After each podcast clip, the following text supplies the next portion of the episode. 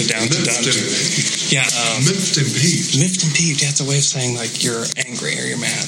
Don't be miffed and peeved. Miffed. Don't be miffed and peeved. That's a word. It's a real world. It's a real word. That's a real one? I don't use it, but it's not in your vocab? Down to down. Yes.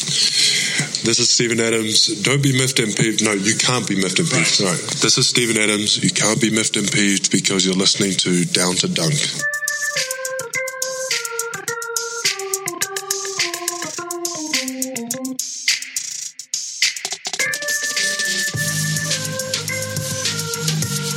Welcome to Down to Dunk. I'm your host, Andrew Schleicher, part of DailyThunder.com. We're also part of Dash Radio, featured at 5 o'clock Central Time, Monday, Wednesday, Friday. So if you're listening to Dash, welcome to our show. We talk about the Oklahoma City Thunder. With me today to do that is Michele Berra. Michele, how's it going? Well, I was about to curse like for all the episode about the stagnant offense and stuff like that, but at least I had a few hours of sleep, so I'm more calm now, so we can discuss it more lightly. We should always sleep before a podcast. That's probably a pretty good rule. Yeah, it can be some hot takes. Although Luke brought hot takes on Friday with sleeping several times. So the Thunder, I can read off some of their kind of basic stats. They're 23rd in offensive efficiency at 102.6, third in defense at 100.3, 10th in net rating. Something that, and you can either take this as, wow, this is bad, or, this is not going to be this bad for the whole season, is that they're 27th in true shooting percentage at 53.4. There's only three teams worse than them: the Suns, the Kings, and the Bulls. And wow. The Lakers are just are barely ahead of the Thunder. So the Thunder are in the middle of this like gross pack of teams when it comes to true shooting percentage. And you have basically one good 3-point shooter on the team right now, and that's Paul George, who's shooting 40%. Everyone else is 36% or worse. And at some point, I feel like that's going to have to correct itself. I mean, what are your thoughts when you hear about their shooting? Well, I mean, some of the shots they are taking are bad shots. We all know that. Mm-hmm. But still, the best three players on the team are known to be good mid-range shooters, or at least passable mid-range shooters. Yeah. This has not been the case. So they are all below their career percentage from there, and also the three-point range is not going as expected. Russ is probably the one who's in average for what we've seen the last few seasons, because it's at 34% mm-hmm. from three. So it's roughly what we expected. But the rest of the team is struggling a lot, especially the role players. Because if you tell me, well, Carmelo will shoot 36, George we should above 40, this is basically what I expect mm-hmm. from three-point range. The rest of the team has struggled a lot. Especially Abrines, especially Patterson. Grant is shooting, the shooting of Grant wasn't real last season. We said it many times. And so, in some sense, I didn't expect the shooting to be as bad, because I thought that the spacing that George and Melo provides, can allow better percentage, especially on threes. But again, I mean, I expect those percentage to go up. I'm not sure how much, especially if they keep shooting, taking those contested mid-range jumpers or contested three from the dribble. But for sure, this is not the offense that we will see in a few months, because we are starting to see something different. We're starting to see more post touches to Steven Adams, even if They happens mostly on the first quarter or mostly in the first half. We will see more spot-up shooting from Melo, and we have seen it in the last few weeks. And so I think that they just have to survive this, to trust what they are trying to build. And in a few weeks, I'm more confident now that this will be just a memory, distant memory. The ratings will probably will take time to have better ratings overall, mm-hmm. but we can see game to game that this will actually improve. Yeah, to your point on the mid-range shooting being bad, Russell Westbrook from 10 to 16 feet is shooting 23%, yeah. And then Russ from 3 to 10 feet, 13%. Yeah. And that's Paul George, 30% from 10 to 16 and 24% from 3 to 10. Like, they're both just abysmal. Mm-mm. And what's funny is that Russ is shooting better on threes than he is on his mid-range jump shots this season. Yeah. So it's crazy. Yeah, it is. It is. And again, I expect that to improve. The three-point shooting of Russ actually improved already from the beginning of the season. It wasn't hard, but it improved. Yeah, I mean, our corner shooters are just not producing at all.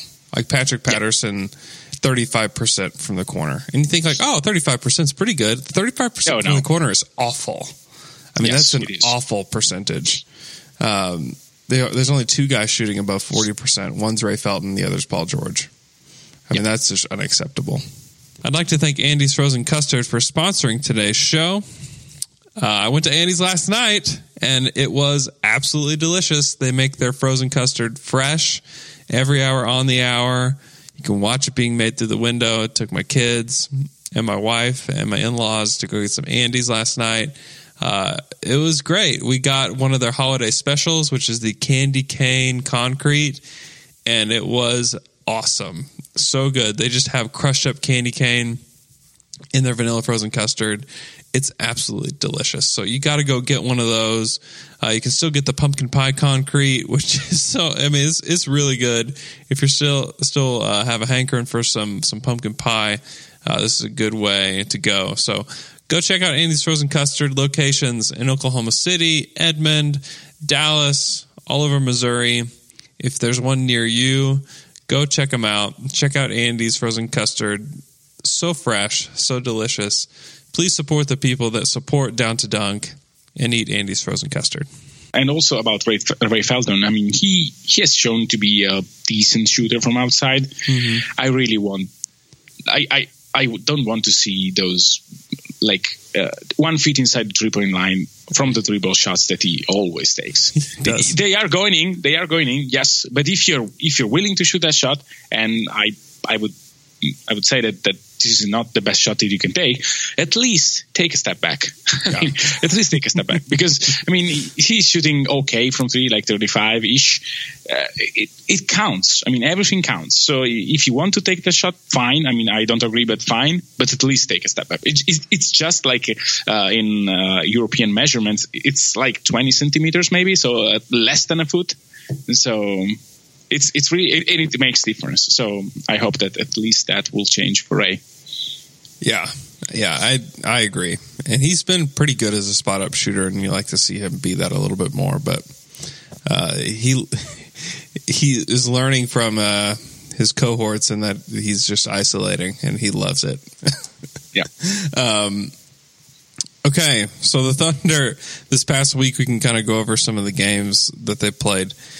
So they just got stomped by Orlando on Wednesday, and I was a little bit hopeful just because, like, man, like that Dallas game was really bad. This Orlando game can't be that bad. It was real bad. I mean, they were awful, you know, to the tune of letting Aaron Gordon go off for 40 points, which Aaron Gordon's good. Like, the dude has improved. He's much better than he was last year. But the Thunder sure made him look like an MVP candidate that night. Yeah, they did. It was really terrible. But then they seemed like they turned it around against Minnesota. Like, they played a solid game. It got close down the stretch, which I think might not be the worst thing for this team, because you just want them to be able to win those close games when they get into that spot. And I felt like they executed very well in the last few possessions. They got to the free throw line. I thought they had some nice offensive actions where they had some good player movement to get Russell Westbrook to the rim. I thought that was a really, really positive game. The ball movement, player movement, which Billy's been talking about all season, that we haven't seen all season, I thought it manifested itself during that game. And then they beat San Antonio. So if you asked me after the Orlando game if they were going to beat Minnesota and San Antonio, I said, nope, no way. But San Antonio, they played the Austin Spurs, basically, last night. But still, I mean, I think there can be – I'm going to talk encouraging things. You can tell me some discouraging things about that win. Okay. I really think that this team is turning a corner. And last night, it's hard to see that because they've missed so many shots. But I thought they got a lot of good shots in the second half that just did not fall. And they didn't score for a long time. And I didn't think it was because they were running bad offense. I thought it was just because they were just missing. And Paul George was awful. I think he shot 12% last night. It's hard for this team to win when Paul George shoots 12%. And they did that. They're going to Steven Adams.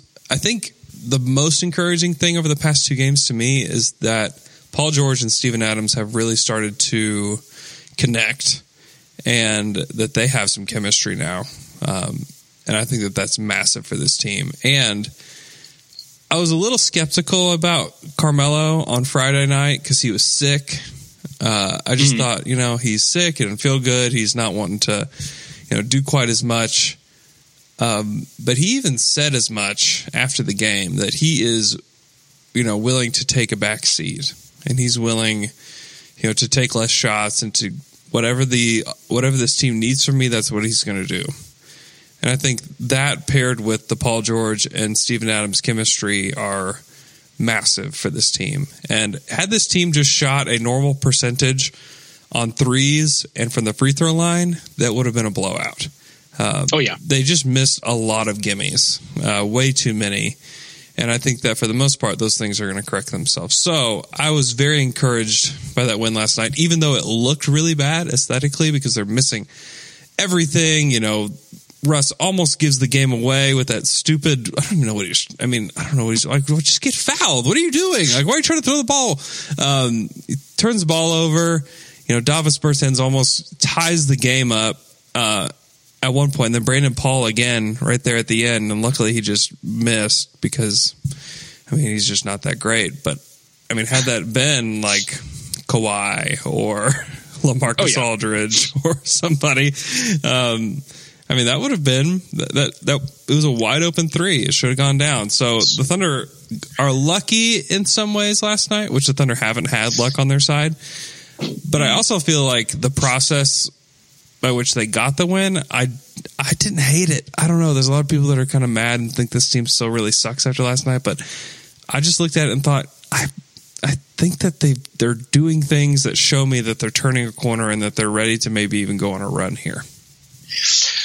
Yeah. So before going to my my rant about why I think last night was a bad game.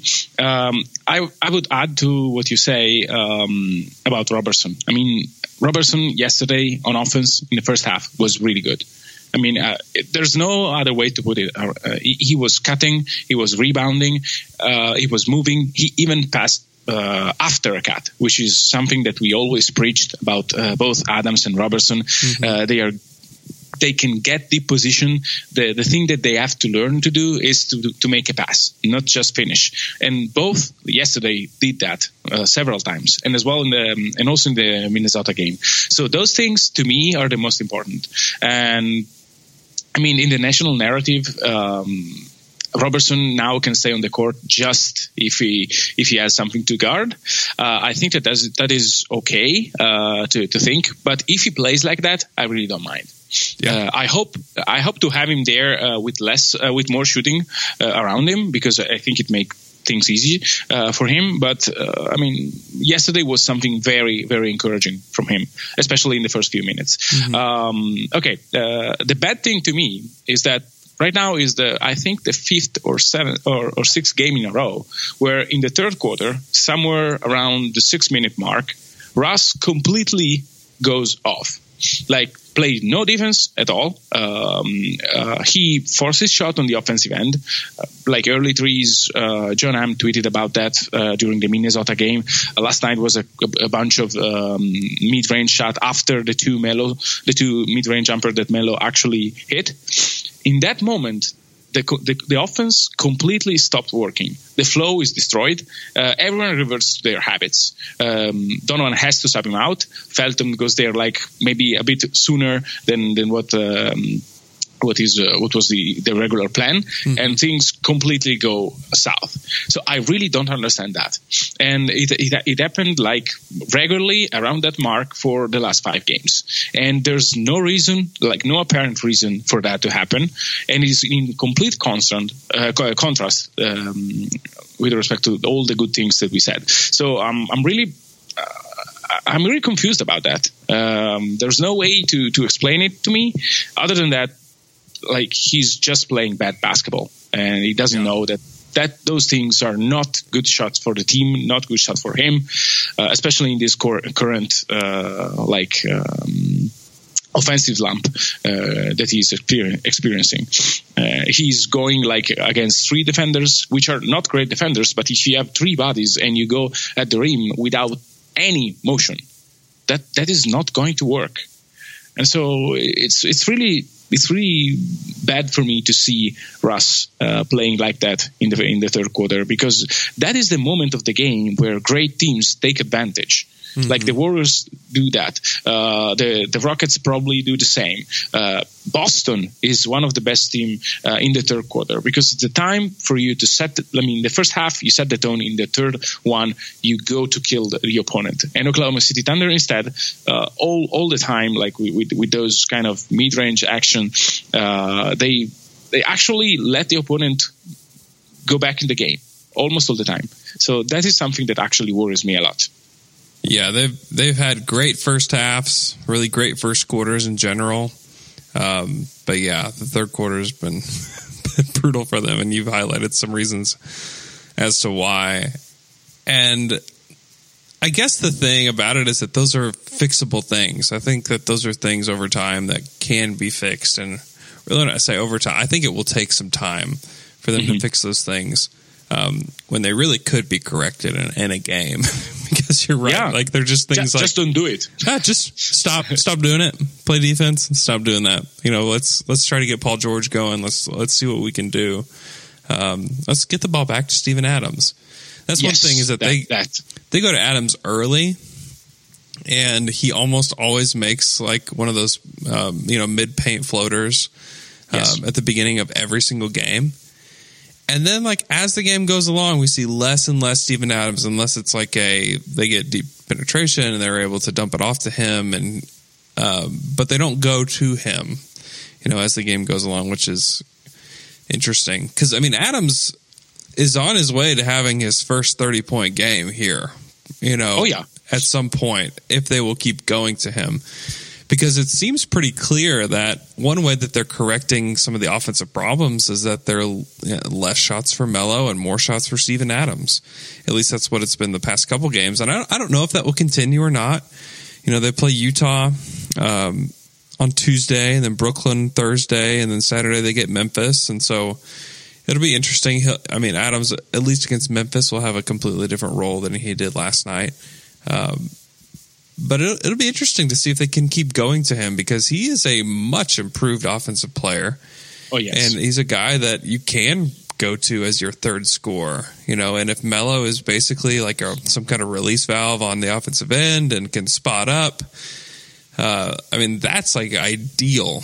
They've really set up like the ideal scenario, and I know it didn't play out that way last night, but it could have. I think... 8 out of 10 games, that's a blowout instead of a 3-point game at the end. I think that most of the time they blow that team out.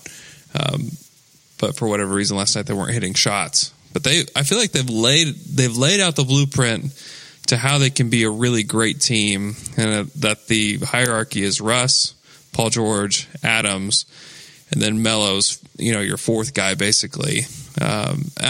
And I don't know. Melo acted like he was very much okay with that yesterday. Mm-hmm.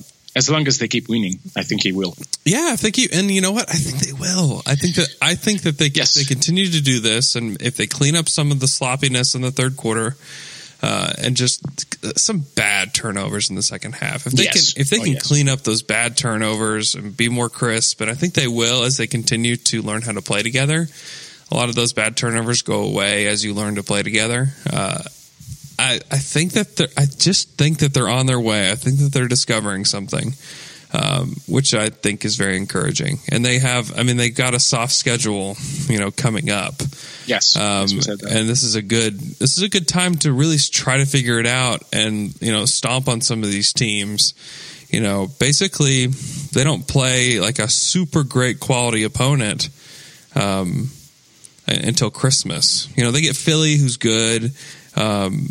You know, they get Utah a few times in Denver, but they're having injury issues, and you don't really know what those teams will look like.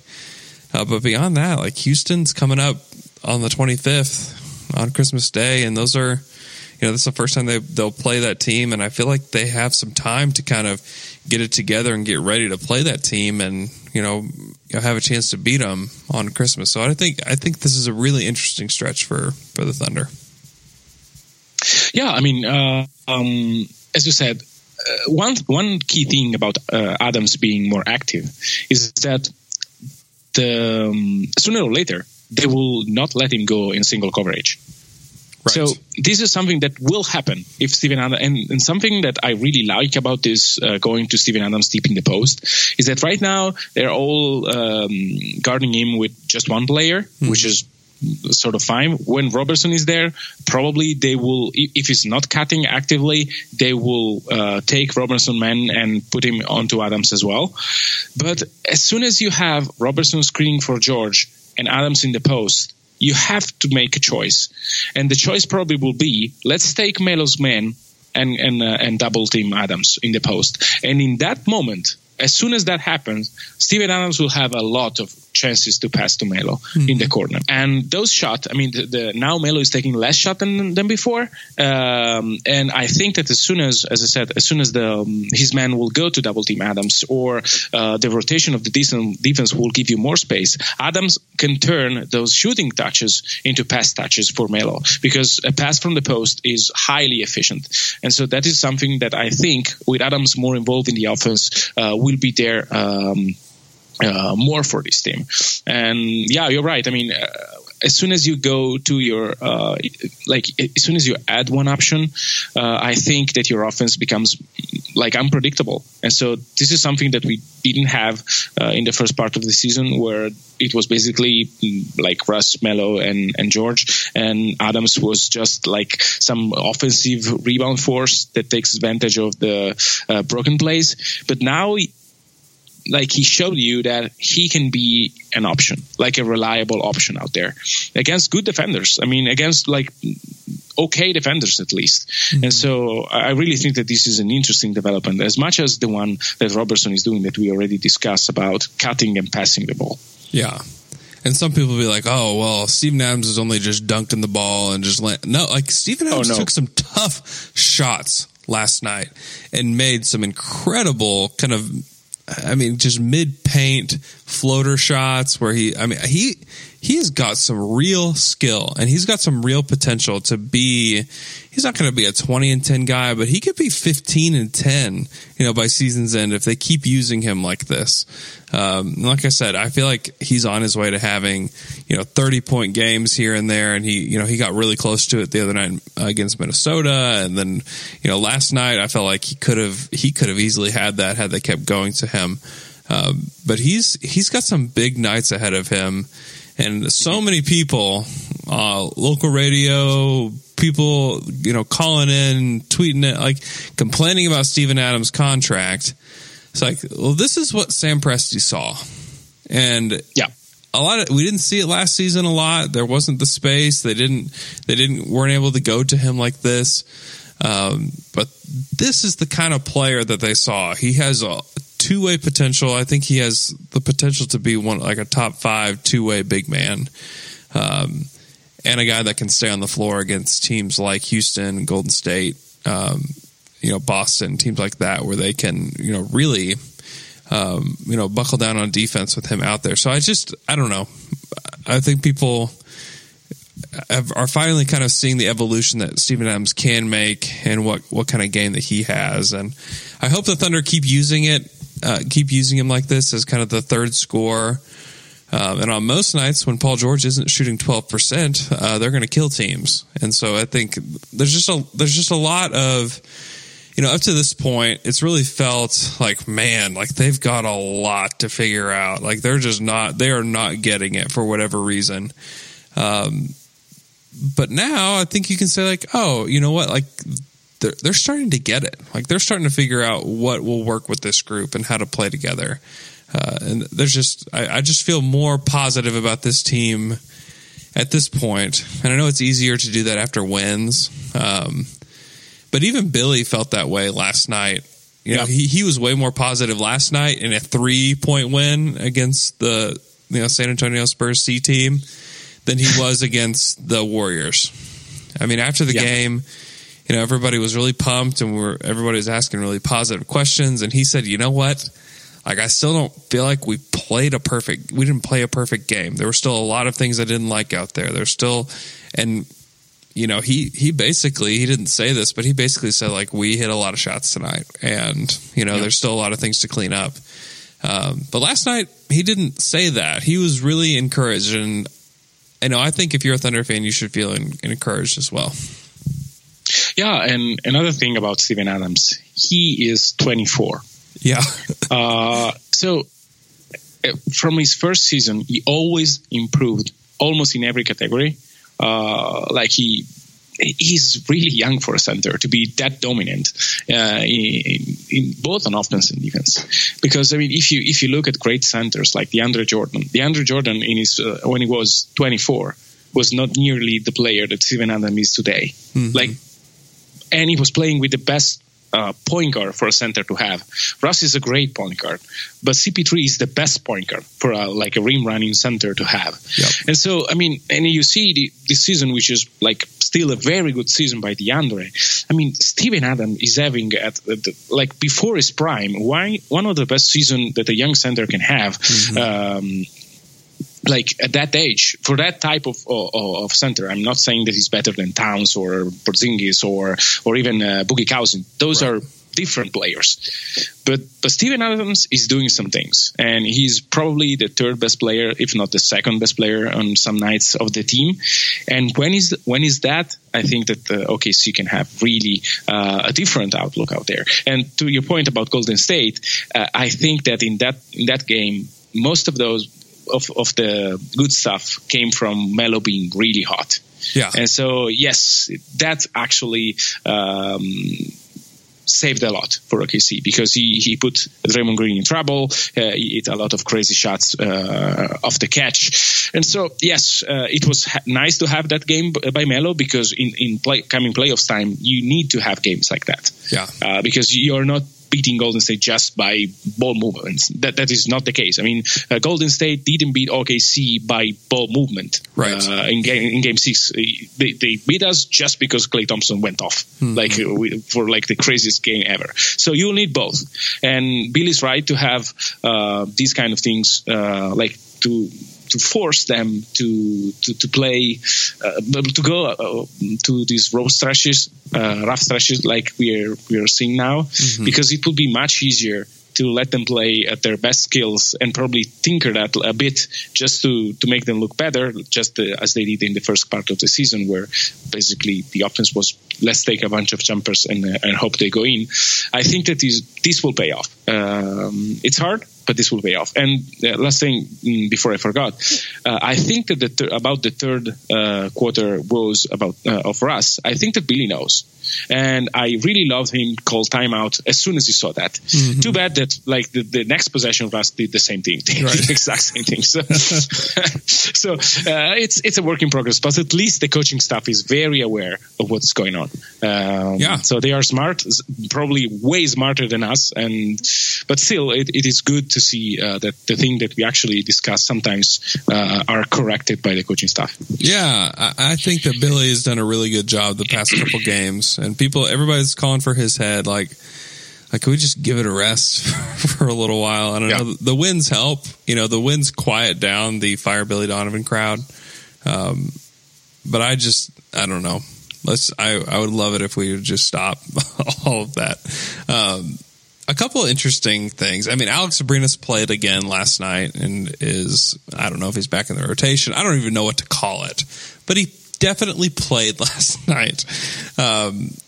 And On the season, the on-off numbers are pretty interesting with him. The offense, when he's in, is at a 109. When he's off the court, at a 99.9. So just a massive differential. I think it's the best on the team on the offensive end. And then defense, when he's on the court, 100.9. When he's off the court, it's a 100. And so he has a really great net rating differential for the team at an 8.4, which I think is awesome. So I think that he needs to play a little bit more. And also to that point, like, I've given Andre a really hard time. And you mentioned it, that he's been playing. He played well last night. He's been playing well lately. I feel like they're putting him in positions to be successful on the offensive end. His defensive numbers are just staggering. When he's on the court, when Andre Roberson's on the court, the Thunder are a 94.9 defensive rating, which is insane. And then off the court, a 106.3. But then on the offensive end, it's like a flip flop. On the court, 99. Off the court, 106. And so, like, there's like your Andre Roberson conundrum, like, in a nutshell. But when it comes down to it, he's still a positive when he's on the court. So I feel like Alex needs more time. Maybe he shouldn't replace Dre. But I just want to see. And last night should have been an opportunity for that. But for whatever reason, it's not. And maybe, Alex is just going to be a 15-minute-a-night guy if he is in the rotation. But I'd just like to see him get an extended look. Like, give him 25 minutes. Let's see what the offense can do with a guy that can really shoot it. And he got a 3 to fall last night, which I thought was good for the team, which made the difference at a 3-point game, but also just for him. I feel like he needs to see that ball go in a little bit. But I don't know. I'm gonna be a Brina stan probably the whole time that he's on the Thunder. But I think that he just deserves another look, just because we talked about the true shooting percentage and the way this team has been playing.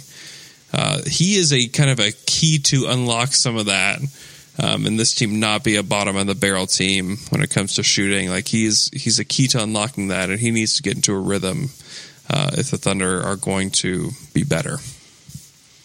Yeah, I mean, I don't think that Alex needs to replace Roberson necessarily. That is the easiest thing to do. But as we saw last night, I mean, the first subbing for Alex was for Paul George. Basically, George went off, and I think Brines went in with Roberson on the floor, which makes sense if you want to keep your offense at a high level when George goes to the bench because of the regular substitution pattern.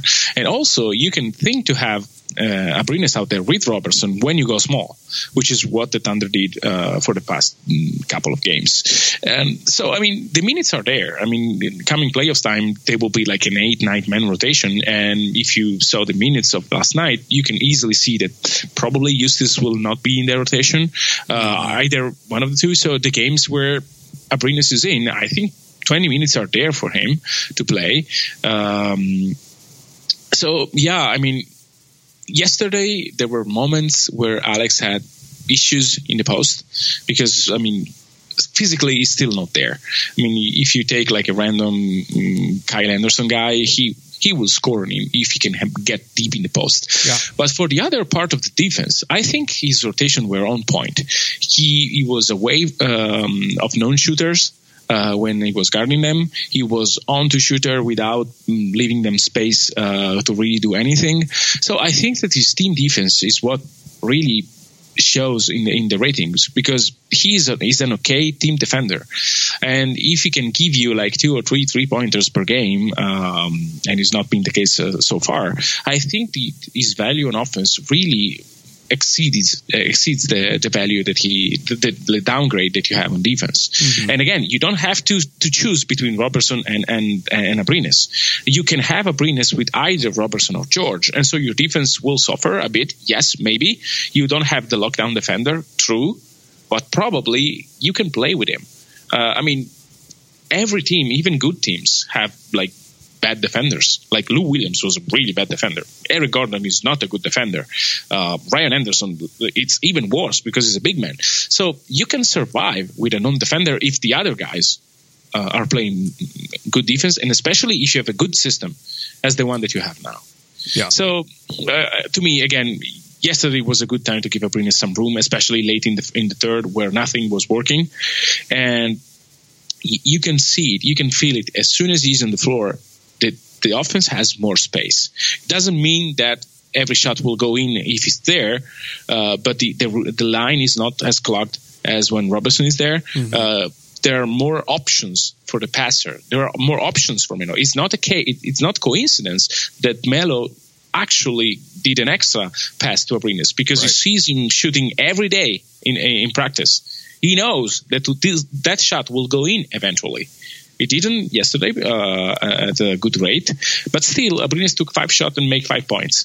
It's not that bad, especially since he's a low usage guy. Right. Yeah. A couple of interesting stats before we move on to previewing a couple of these games. Patrick Patterson just hadn't been any good this season, Michele.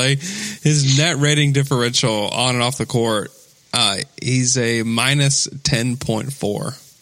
Like when he's in the game, the Thunder are not doing well. And Ray Felton has trended that way too. He's a minus 8.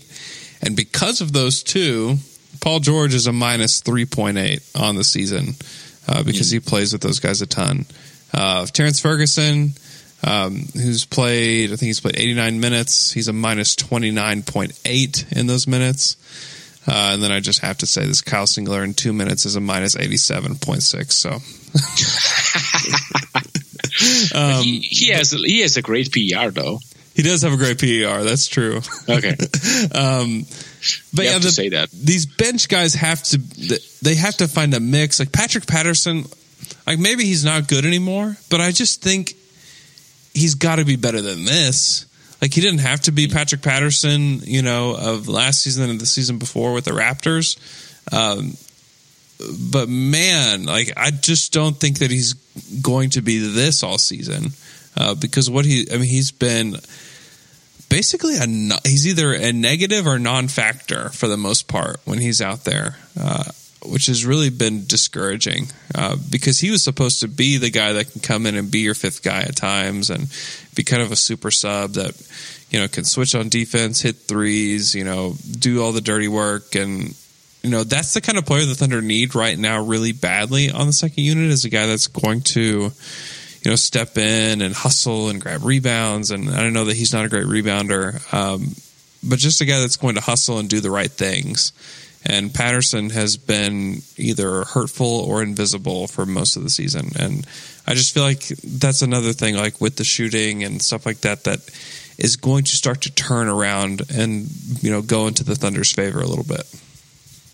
Yeah, I mean, I was looking at something because I saw in the last few games that when Adams is on the floor, actually Patterson is much better. The sample size is like so low that it probably it's not even worth mentioning. Right. But without Adams, Patterson is minus 7.9. Yeah. With Adams on the court, it's like 40 minutes, so it's really nothing. Yeah. But it's plus 15.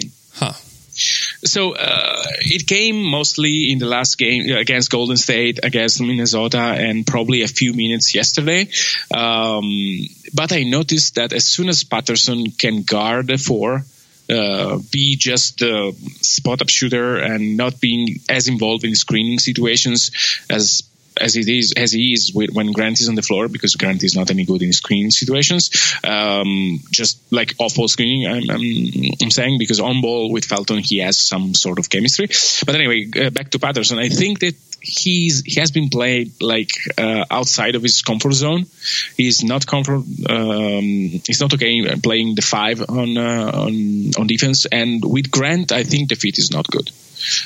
So he was taken to be the starter next to Steven Adams, and I think that would be the best role for him because he's a very good spacer. if you play Steven Adams with the second unit more, and if you play Patterson with Steven Adams more in the second unit, which I think makes a lot of sense, I think we will see Patterson numbers increasing quite soon.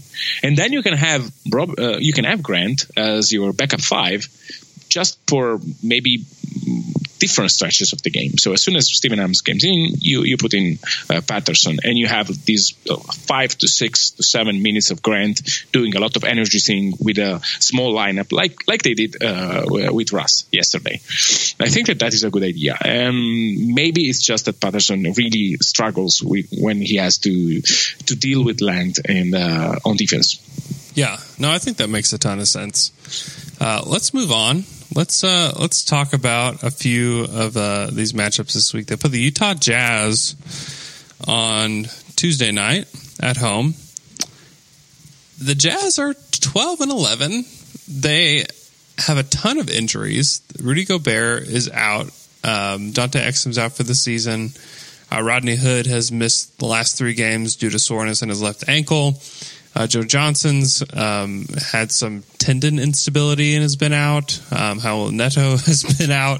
Like they're missing a lot of guys, but they're on a 5-game win streak right now. They've played some bad teams. You know, the Pelicans is a quality win, but they played the Clippers and they played Denver without Jokic, and they played Chicago. But they have beat Milwaukee and they did beat the Pelicans, which are 2 quality wins. This is an interesting team. They're very disciplined. They move the ball well. They got rookie Donovan Mitchell, who was one of our guys. If you listen to us during draft time, like Donovan Mitchell was one of our guys, and he's been really, really good for them. He's averaging 16 points per game so far this season, which is kind of insane for a rookie picked where he was. So he's been really good, but Derek Favors has looked a lot better as well this season than he did last. So still a tough game for the Thunder. As we know, the Thunder can lose any game that they play. So there's no gimmies with this team, at least for now. But this Jazz team is pretty interesting. They're 6 in defense, 15 in offense. Like they're a pretty good team. And when they get all their guys, like they're going to be a solid team. But what are your thoughts on that matchup coming up? So I think that with Favors playing his natural role, which is a 5 and not the 4, alongside Rudy Gobert, Utah has a very good backup plan because Gobert is great on the defensive end, we all know, but he has offensive limitation. Favors, if he plays like that, like he did in the last few weeks, I think he can be an okay defender, okay to above average defender, and man, on offense is a totally different thing. Yeah. You pair that with a great rookie campaign so far for Donovan Mitchell, which will probably put in danger the Simmons thing, because everyone assumed that the award will go to Simmons. Mitchell is playing very good basketball. At the beginning of the season, he was taking shots, like the right shots. They were just not going in as much as they do now. And so, the last few games he's doing like some crazy things. He's a tough guy. This will be actually a very interesting matchup for OKC because they will have Roberson guarding Mitchell. So if Roberson can be the defensive player of the year candidate that we all know he can be, I think this will be a very interesting matchup, because then if you stop Mitchell and Russ doesn't completely forget about Rubio, I think that the OKC can match up really well with Utah. Even if the first game was kind of weird between these two teams, I think that now that the defense is set for OKC, this will be a very interesting matchup, because Utah is a good offensive team but not a great one. And so playing at home after these 2 wins, I think that this will be a game where we know that if the step forward were real or just, again, something that is not set up to this point. Yeah. And we talked about how bad the Thunder are from the corners and really just from 3 in general this season. And a complete contrast, the The Jazz have 8 guys that are shooting 40% or better from the corners. Rodney Hood, yeah. Rubio, Alec Burks, Royce O'Neal, who I don't even know who that is. Donovan Mitchell is 50% from the corners. Tabasa Volosha, 52%. Joe Ingles, 57% from the corners. And Jonas Jerebko is 65% from the corners this season. Like, they've got some guys that are just making shots. And the thing that the Jazz do, and they often play kind of deep into the shot clock because they're hunting for the best shots, is that they just pass the ball a ton. Like, they just move it. And when you have a team that doesn't have a go-to guy, you have to do that. And they do it very, very well. Quinn Snyder has his team playing really good basketball. And, you know, so I think that sometimes people confuse this, that, you know, the Thunder need to play that way. No, like, the Thunder don't need to play that way because they have guys that can create, you know, really good stuff on the drive, like Russ, and, you know, you can get a good shot, you know, a lot easier than this team does. Like, the Thunder don't need to play like them, but maybe the second units do. Like, maybe they need to hunt shots like that when they don't have as many good players on the court. But I think that sometimes people like to push this style of basketball as, like, the only style that people should play. But the Thunder just need to continue to play like they have been, when they have more player movement, a little bit more ball movement, and they can have an efficient offense. Anyways, that was kind of a side note, but the Jazz are going to be a test. Like, doesn't matter. They're kind of similar to the Spurs, and it doesn't really matter who's out there, because they are going to, whoever's out there is going to play defense, and they're going to move the ball, and they're going to find good shots, and they're going to make you play defense. And if, you know, these guys are hot like they have been from the corners this season, the Thunder could be in trouble. But if the Thunder can buckle down and take good shots, find good shots, play good defense like they're capable of, then this, you know, this should be a game that's done in 3 quarters. But, you know, with the Thunder, there are no gimmies, there are no guarantees with this squad. So Thursday, the Thunder hop on a plane and they're going to Mexico City to play the Brooklyn Nets. It's kind of an interesting matchup. The Nets are another team. They're kind of similar to what the Jazz are right now, in that they really move the ball well. This team has played well together. They've got some guys that can get hot from three. They don't have a go-to guy right now, with D'Angelo Russell out and Jeremy Lin out for the season. But they're interesting. Like, they've got, you know, DeMarre Carroll and Allen Crabbe, who are both played really well. Spencer Dinwiddie has been great for them. I love him. You guys, he was one of my draft crashes that never made it in the first few years. Yeah, and part of that was I think his junior year, like, he tore his ACL or something like that, right? Where he had a lost season and then came back and really wasn't all there and kind of bounced around. And what's funny is that Chicago did have him for a short time and let him go in favor of keeping all these other dudes. But yeah, he's good. And Trevor Booker has, like, been a really valuable player for them this season. You know, a guy like Karis LeVert, who's got a ton of potential. They've just got a bunch of guys. Like, they don't have anybody that is a go-to guy. You know, Ronda Hollis-Jefferson is probably one of their highest, you know, most coveted, like, draft picks they've ever had. But, like, they don't really have any of those guys because they gave them all to Boston. But they've got, like, some guys with potential, some guys who would be good, like, 5th to 10th men on, like, a great team. But they've got them playing together, you know, really, really well. Kenny Atkinson's been really, really good for them. But, like, when you look at their numbers, like, they're 17th in offense and 23rd in defense. Like, this is not a good team. You know, they're 8-14. Like, this should be a team that the Thunder stomp on. But again, the Thunder seem to struggle, you know, against bad teams. They seem to play to the level of their opponent. And this Nets team, they play with heart. They play hard. They got some guys that can shoot it. And if the Thunder don't, you know, come and play to their potential, like, this could be a game where they're getting to some danger a little bit. Yeah. One thing that actually is different from between Utah and, as you said, and Brooklyn is that one is a competent defensive team, the other one is a mess defensively, right, as of now. Not because of schemes probably, but because of personnel. I mean, DeMarre Carroll is a good defender, but he has lost at least a step. I mean, their big rotation is tragic because Jared Allen will be good, but he's not good right now. Mozgov is Mozgov, so I mean he was one of the worst contracts in the league, and is playing up to that as of now. They have a really nice guard rotation between, as you said, Dinwiddie, LeVert, even the sharpshooter from Virginia, Joe Harris. They have Crabbe, so they have a bunch of guys that can hit a shot. So the perimeter defense will be a key against Brooklyn, because if you let them shoot, they will stay in the game because they can be I mean, Joe Harris is not a good defender by any stretches of imagination, but he's a lights out shooter. So he will let it fly as soon as he has space. And this is true for basically every player in their starting five except Moscow. They will shoot every time they can.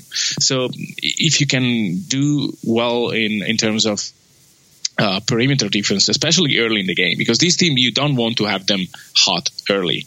You don't want to give Dinwiddie or some random guy space at the beginning of the game, because otherwise you can go into a Alfred Payton game like the one he had in Orlando. So I'm specifically talking about Russ now. Mm-hmm. He tends to be lazy against non-star players when they shoot threes, and so this team has a lot of okay shooters that Dinwiddie is a 39% shooter, DeMarre is 37, LeVert is shooting bad, but he's still a good shooter. Joe Harris is 40%. So they have a lot of shooters, and if you guard them, you don't have to harass them. You just have to play competent defense. You just have to do your switch and stay close to your man, not roaming close to the basket. And another thing, they really play a good offensive basketball. They don't have the personnel, so good offensive teams like the Spurs yesterday, they will put you into trouble if you let them play their game.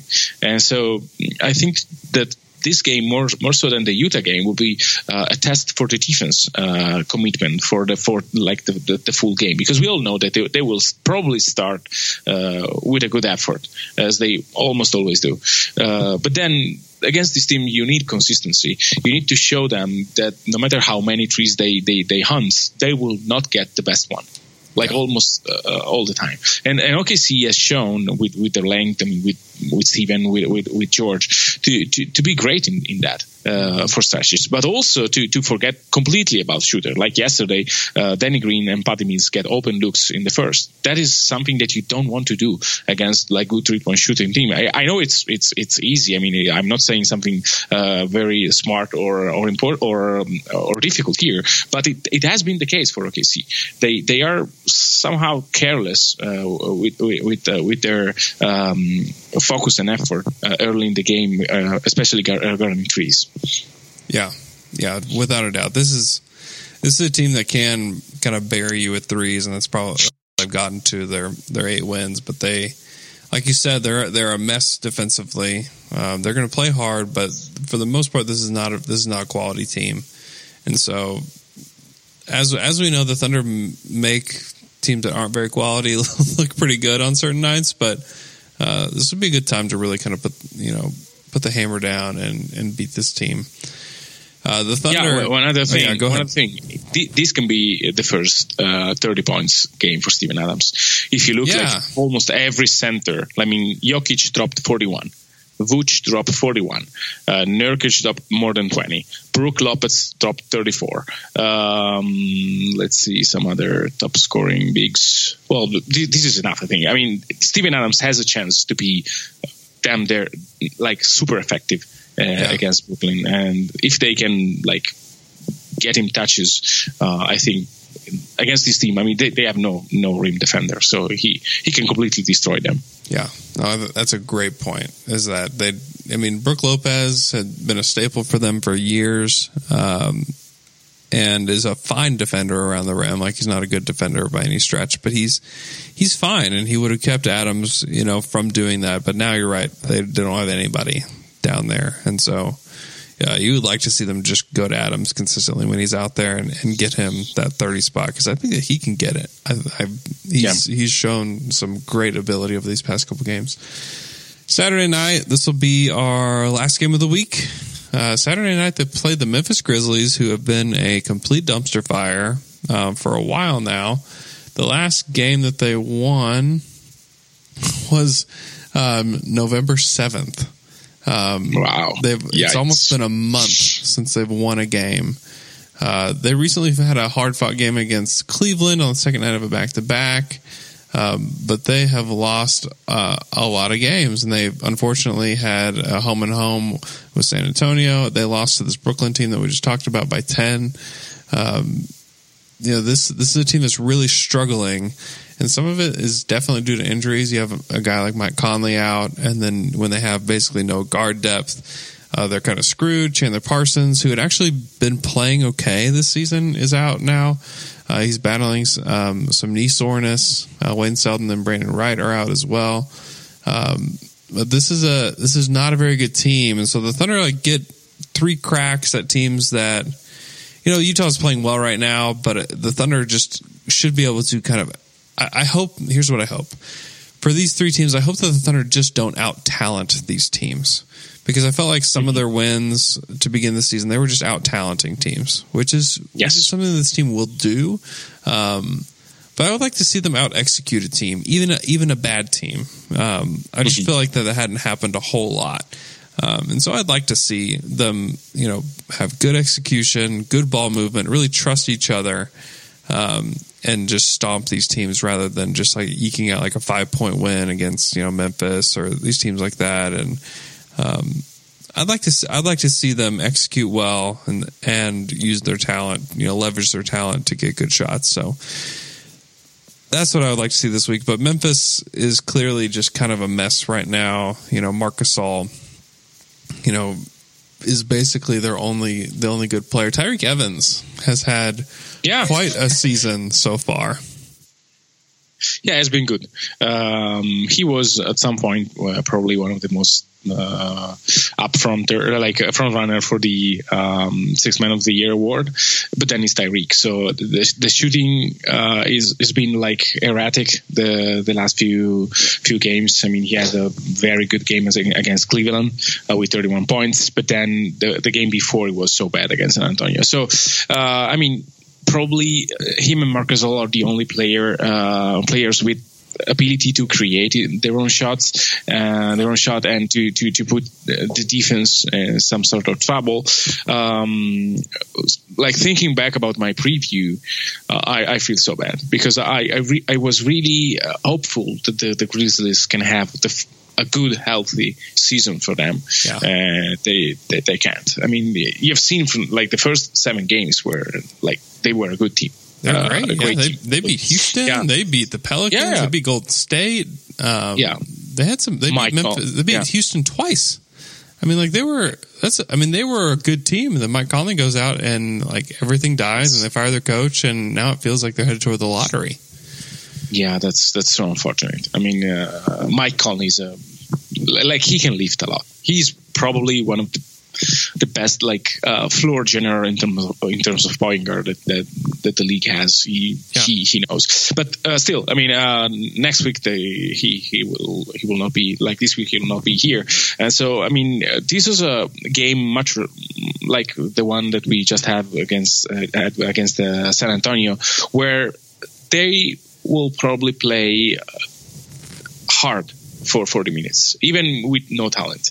And Marc Gasol will want to prove that Fizdale was the Fizdale fire was the right move to do, and he will probably play this week at his best. So that game is dangerous. It's very dangerous because you don't want to let those teams get up early. And you really want to take away all their confidence. And again, it's bad to repeat, but against Marc Gasol, Steven Adams will have to do a lot of work because he can. Mark can be like an offense, like a nightmare to guard, because he can stretch the floor. They will probably run a lot of stuff in the mid post with him. He's probably the best passer as a big as of now. So he will be very, very tough to guard. And Memphis has okay shooters. So again. Guarding Marc Gasol will be a key, not just because of his offensive production, but with what he can generate from post touches. And so, I mean, OKC has a week where, if they play with consistency, if they do the stuff that we've seen, so they change the side of the floor, they use Roberson as a cutter, they use Roberson against the best offensive player on the other team, because that is something that, for example, against Orlando, they didn't do. Mm-hmm. And I think it is the key to take the most advantage you can of Roberson, because if you let him guard like a Bryn Forbes, it's okay, but it's not the best thing to do. And so I think this week is really important to see if they, as you said, if they can execute for 40 minutes, for 45 minutes, try to take a very big lead in the third, so that the stars can rest, and so that you can have like more tries to bench units and more space to Abrines, maybe some sort of rhythm for the bench guys. So it's very important that now OKC, now that they trust what their coach is saying a bit more, to have like a hot week shooting wise, so that they can cement what they do and say and see, well, if we shoot well and if we play like that, we are much, much better than just when we are hot. Mm-hmm. Yeah, and this is what the Thunder have maybe as an advantage that night, is that the Grizzlies are on a second night of a back-to-back. And they played Toronto the night before. Which is a hard matchup. Toronto's really good. The Thunder get Toronto this month, after Christmas. And that's a tough game. The Toronto Raptors have been really good. But they could be heading into 15 straight losses if they lose against Minnesota, and then they play the Knicks, who have been scrappy, and then they play Toronto, and then they get the Thunder. I mean, they could be looking at 15 straight losses, which sometimes is a little bit scary playing a team that has lost so much that eventually the Grizzlies are going to win a game, and they may do it against the Knicks, which I think is very possible with Kristaps out. But I just think eventually this team is going to win, and the Thunder have been really good at letting. The teams like the Orlandos and teams like that get back on track and using them to do that. So, but anyways, the Thunder, like you said, like they've got all the pieces there. They're starting to show some positive signs that they're figuring out how to play together. And now the shots need to fall. They need to hit their free throws. The shots need to fall. Oh, yeah.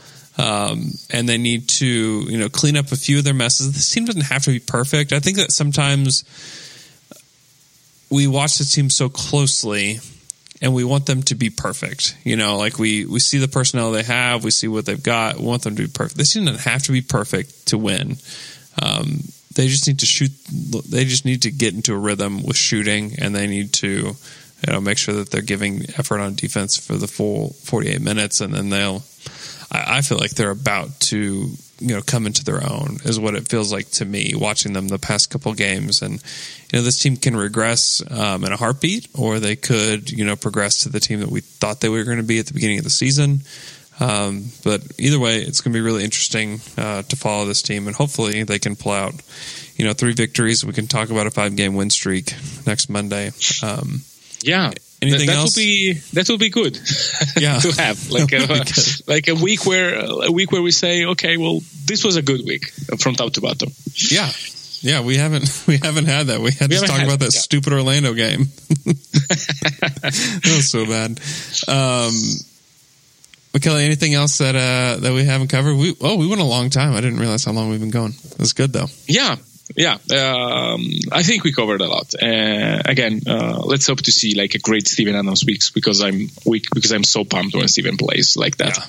Yeah. The Thunder, if they do go on that 5-game win streak, they have a chance to put their heads above 500 for the first time in a long time. So it'd be good for them to get that, and then they can go into the next week. They get Charlotte, Indiana, Philly, New York. all winnable games. Some tough matchups in there, some tough teams in there, but all very winnable games. Like, they're heading into that next week where they can really start to gain some confidence, you know. And then they, after that, Denver, Utah, Atlanta, Utah, like, they basically just have, you know, 11 games here that are all very winnable before they play Houston. And, you know, some time to build some confidence and some continuity there. I don't think they're going to win all 11 of those games, but they should win, you know, 7 or 8 of them. And I think that that is, you know, a step in the right direction for this team. For sure. Michele, we can follow you on Twitter at Mikey Berra and follow your project at chart_side. You really should be following him. He's putting out some really good stuff during games and after games, some really good thoughts. So if you want some smart thoughts on Thunder games, please follow him on Twitter. Follow us on Twitter at Down2Dunk. Please leave us a 5-star iTunes review if you're listening to us. And you listen through the podcast app, the Apple Podcast app on your phone. It's pretty easy to leave a review. You just search for us. Just search Down to Dunk, and you can find us. Just leave us a 5-star iTunes review. That means a lot to us. That helps us out a lot in the rankings and things like that. Hope you guys have a great Monday, and we'll talk to you guys again on Wednesday.